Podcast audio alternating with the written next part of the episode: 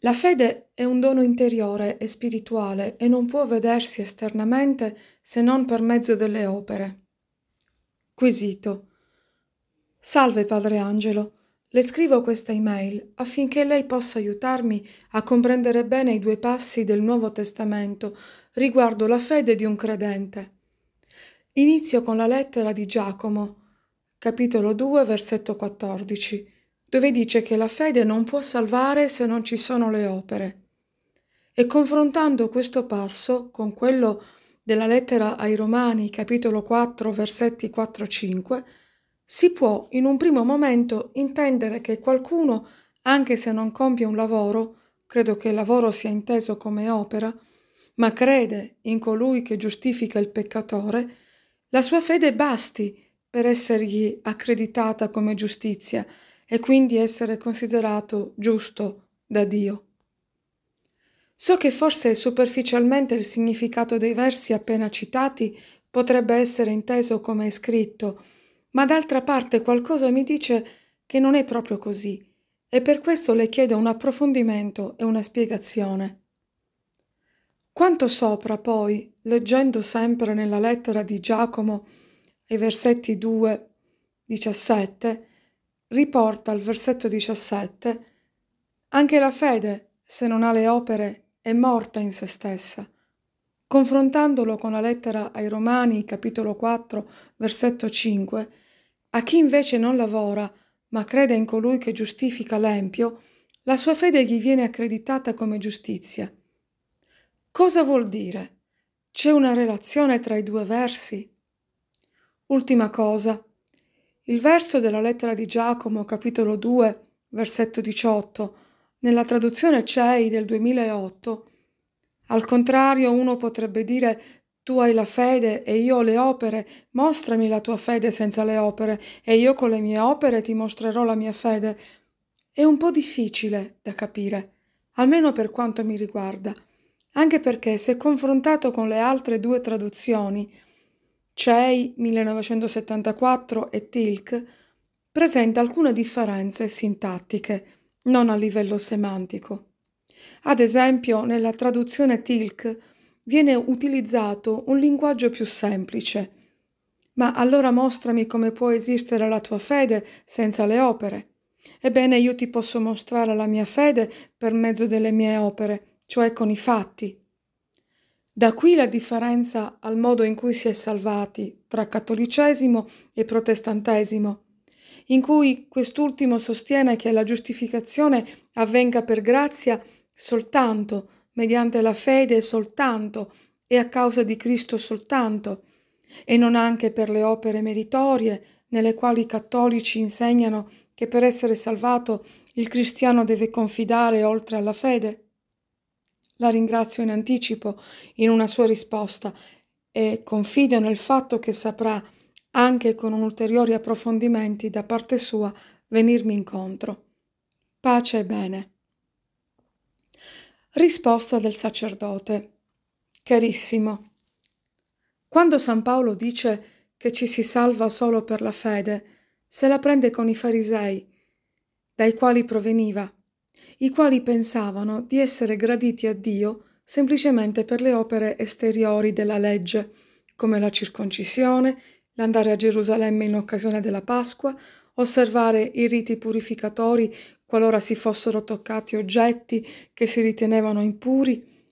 Proprio in ordine a questo, a questo Gesù dice Se la vostra giustizia non supererà quella degli scribi e dei farisei, non entrerete nel regno dei cieli dal Vangelo secondo Matteo, capitolo 5, versetto 20.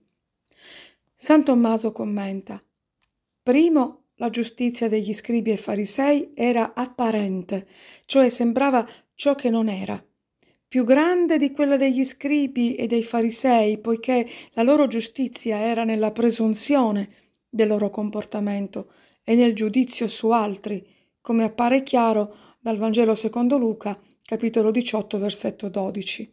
Digiuno due volte alla settimana. Secondo, poiché era nell'ostentazione dell'opera, non nella rettitudine dell'intenzione. Terzo, poiché era nell'abluzione e nella mondezza esteriore, non nell'opera. Quarto, nell'afflizione del corpo con digiuni e non nell'osservanza dei comandamenti. Quinto, poiché era nelle osservanze minori, trascurando quelle più importanti della legge, per cui dunque è come se dicesse non solo se adempirete le cose minime, come fanno i farisei, ma anche quelle che aggiungo per la perfezione entrerete nel regno dei cieli, cioè nella Chiesa trionfante. Ora nessuna opera esteriore è sufficiente per la remissione dei peccati. Solo il sangue di Cristo ha il potere di espiare. Nessuna di quelle opere è di per sé santificante. Solo la grazia di Dio, che porta la vita soprannaturale del Signore nel cuore dell'uomo, è santificante.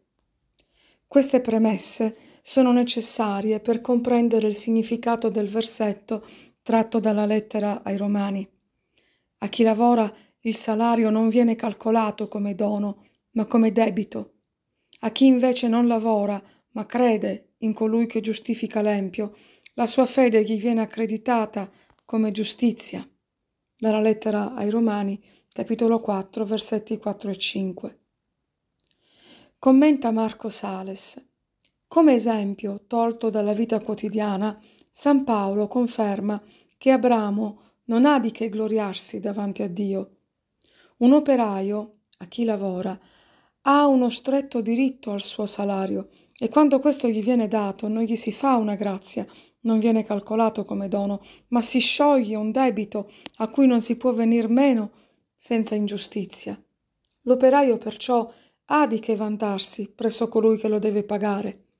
Invece, se a chi non lavora, ma tuttavia crede, come Abramo, in colui che giustifica il peccatore, cioè in Dio, la fede è imputata a giustizia, e allora non si scioglie un debito, ma gli si fa un dono, un beneficio gratuito, di cui egli non, non, non ha alcuna ragione di vantarsi, non ha alcuna ragione di vantarsi davanti a Dio.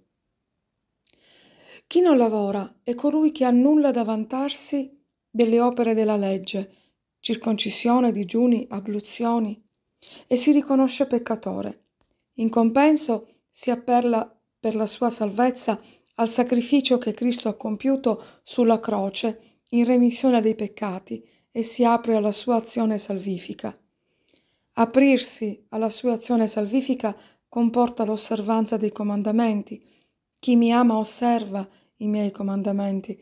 Dal Vangelo secondo Giovanni, capitolo 14, versetto 21.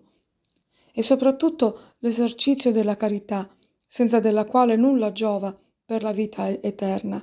Confronta la prima lettera ai Corinzi, capitolo 13, versetto 1 e seguenti.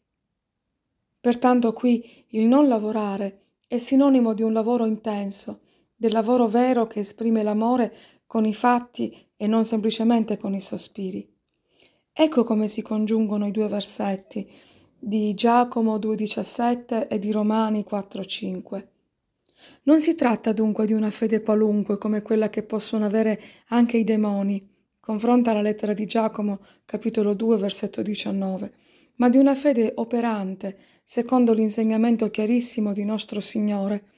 Non chiunque mi dice Signore, Signore, entrerà nel regno dei cieli, ma colui che fa la volontà del Padre mio che è nei cieli. In quel giorno molti mi diranno, Signore, Signore, non abbiamo forse profetato nel tuo nome? E nel tuo nome non abbiamo forse scacciato demoni? E nel tuo nome non abbiamo forse compiuto molti prodigi? Ma allora io dichiarerò loro, non vi ho mai conosciuti, allontanatevi da me, voi che operate l'iniquità. Dal Vangelo secondo Matteo, capitolo 7, versetti 21-23. In riferimento al versetto di Giacomo 2,18, va riconosciuto che la traduzione Tilk interconfessionale è più comprensibile. Marco Sales commenta: Ebbene, mostrami la tua fede senza le opere, ossia provami senza ricorrere alle opere che tu hai la vera fede. Al contrario, io con le mie opere, che sono frutto della fede, posso dimostrarti che in me vi è la fede. La fede è un dono interiore e spirituale, e non può vedersi esternamente se non per mezzo delle opere. Non solo quindi senza le opere la fede è morta, ma non si può neppure dimostrare che essa esista. È la più bella risposta ai protestanti, anche senza far riferimento alla lettera di Giacomo, che hanno stralciato dalla Bibbia perché palesemente contraria alla loro dottrina. Con l'augurio di rendere sempre di più visibile la tua fede attraverso molte opere sante, ti benedico e ti ricordo volentieri nella preghiera. Padre Angelo.